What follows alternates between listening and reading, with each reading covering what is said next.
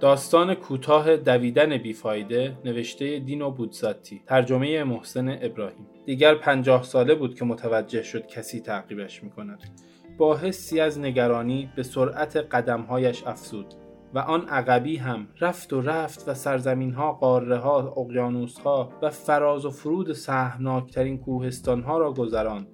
گاهی برمیگشت و به نظرش می آمد که آن شخص ناشناس را که تعقیبش می کند می بیند. دیگر پیر شده بود. اما به رفتن ادامه می‌داد. مردم شگفت زده نگاهش می کردند. مدام در حال فرار و چون دیگر توان جوان 20 ساله ای را نداشت اعمال دیوانگان را انجام می‌داد. می‌رفت باز میگشت. دوباره می‌رفت. هنوز هم در راه است. گاهی بر میگردد تا نگاه کند و فورا به راهش ادامه می‌دهد. اگر توقف کند اگر استراحت کند اگر یک ساعتی غفلت کند کارش تمام است.